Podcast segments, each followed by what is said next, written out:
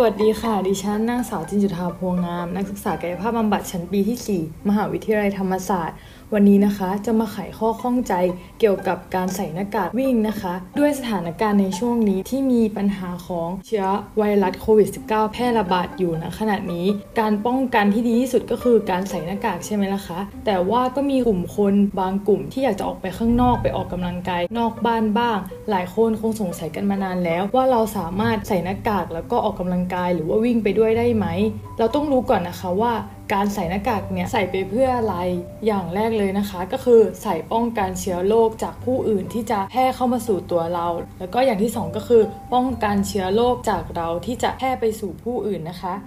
ถ้าเราไม่ได้ใส่เนี่ยอาจจะส่งผลเสียต่อส่วนรวมได้ อย่าบอกว่าเราเนี่ยไม่เป็นอะไรหรือว่าไม่มีอาการ ตอนนี้นะคะ ก็พบว่ามีข้อมูลมากมายเลยที่พบว่ามีคนมีเชื้อแต่ไม่มีอาการ แล้วก็สามารถแพร่กระจายไปสู่ผู้อื่นได้อีกด้วย โดยเฉพาะนะคะในส่วนสาธารณะ มีอาม่าอากง ที่เขาไปออกกำลังกายลำมวยไทย หรือว่าเต้นไทยเก๊กนะคะ ผู้คนเหล่านี้มีภูมิคุ้มกันที่ค่อนข้างเปราะบาง ถ้าเกิดเรามีเชื้อแต่ว่าไม่มีอาการเนี่ยแล้วเราไม่ได้ใส่หน้ากากก็อาจจะแพร่เชื้อไปสู่ผู้คนเหล่านี้ได้ค่ะ และถ้าต้องใส่หน้ากากวิ่งจะเป็นยังไงวันนี้นะคะ จะเอาผลการทดลองจากคุณหมอท่านหนึ่งที่เขาได้ทำการทดลองเองเลย คุณหมอท่านนี้นะคะ เป็นคุณหมอเพศหญิง อายุ 38 ปี เป็นคนที่ออกกำลังกายเป็นประจำแล้วก็มีสุขภาพร่างกายค่อนข้างแข็งแรง การทดลองนี้นะคะ เขาจะออกกำลังกายด้วยวิธีการวิ่ง แล้วก็สวมใส่หน้ากากด้วย จะมีการวัดแก๊สออกซิเจน ภายในเลือด แล้วก็วัดแก๊สคาร์บอนไดออกไซด์ภายใต้หน้ากากนะคะ ว่ามีการคั่งค้างของแก๊สคาร์บอนไดออกไซด์เยอะแค่ไหน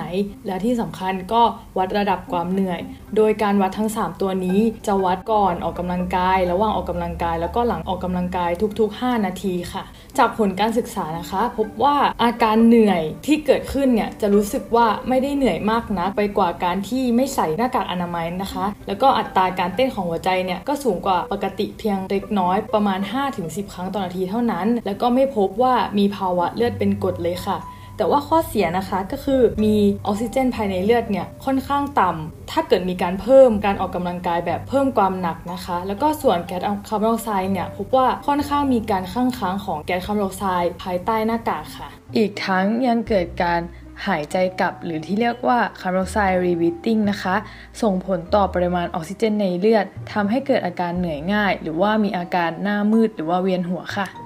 สรุปผลของการทดลองครั้งนี้นะคะ พบว่าถ้าใส่หน้ากากออกกำลังกายหรือว่าวิ่งเนี่ย จะพบว่ามีการข้างค้างของแก๊สคาร์บอนไดออกไซด์ภายใต้หน้ากากจริง ๆ และก็มีภาวะของออกซิเจนในเลือดต่ำเมื่อถึงจุดจุดหนึ่งของการออกกำลังกาย อาจจะเพิ่มความเหนื่อยมากกว่าการที่ไม่ใส่หน้ากากอนามัยนะคะ ที่สำคัญในฐานะของนักกายภาพบำบัดนะคะ ขอแนะนำว่าผู้ที่มีปัญหาเกี่ยวกับปอด หรือว่ามีโรคประจำตัวเกี่ยวกับโรคหัวใจนะคะ ไม่แนะนำให้ใส่หน้ากากออกกำลังกาย รวมถึงผู้สูงอายุด้วย แต่ว่าถ้าเกิดคนที่มีร่างกายแข็งแรงมาก ๆ สามารถออกกำลังกายโดยใส่หน้ากากอนามัยได้ แต่ควรเป็นการออกกำลังกายในระดับเบาถึงปานกลางนะคะ และขนาดใส่หน้ากากอนามัยควรที่จะเปิดหน้ากากออกเป็นระยะระยะร่วมกับการจิบน้ำไม่ควรออกกำลังกายเกิน 1 ชั่วโมงค่ะ ผลจากการศึกษาครั้งนี้นะคะ แตกต่างกันไปขึ้นกับบุคคลนะคะ แล้วก็ปัจจัยอื่นๆร่วมด้วยอย่างเช่น ความแข็งแรงของร่างกาย อุณหภูมิขณะที่ออกกำลังกาย แล้วก็ชนิดของหน้ากากที่ใช้ค่ะ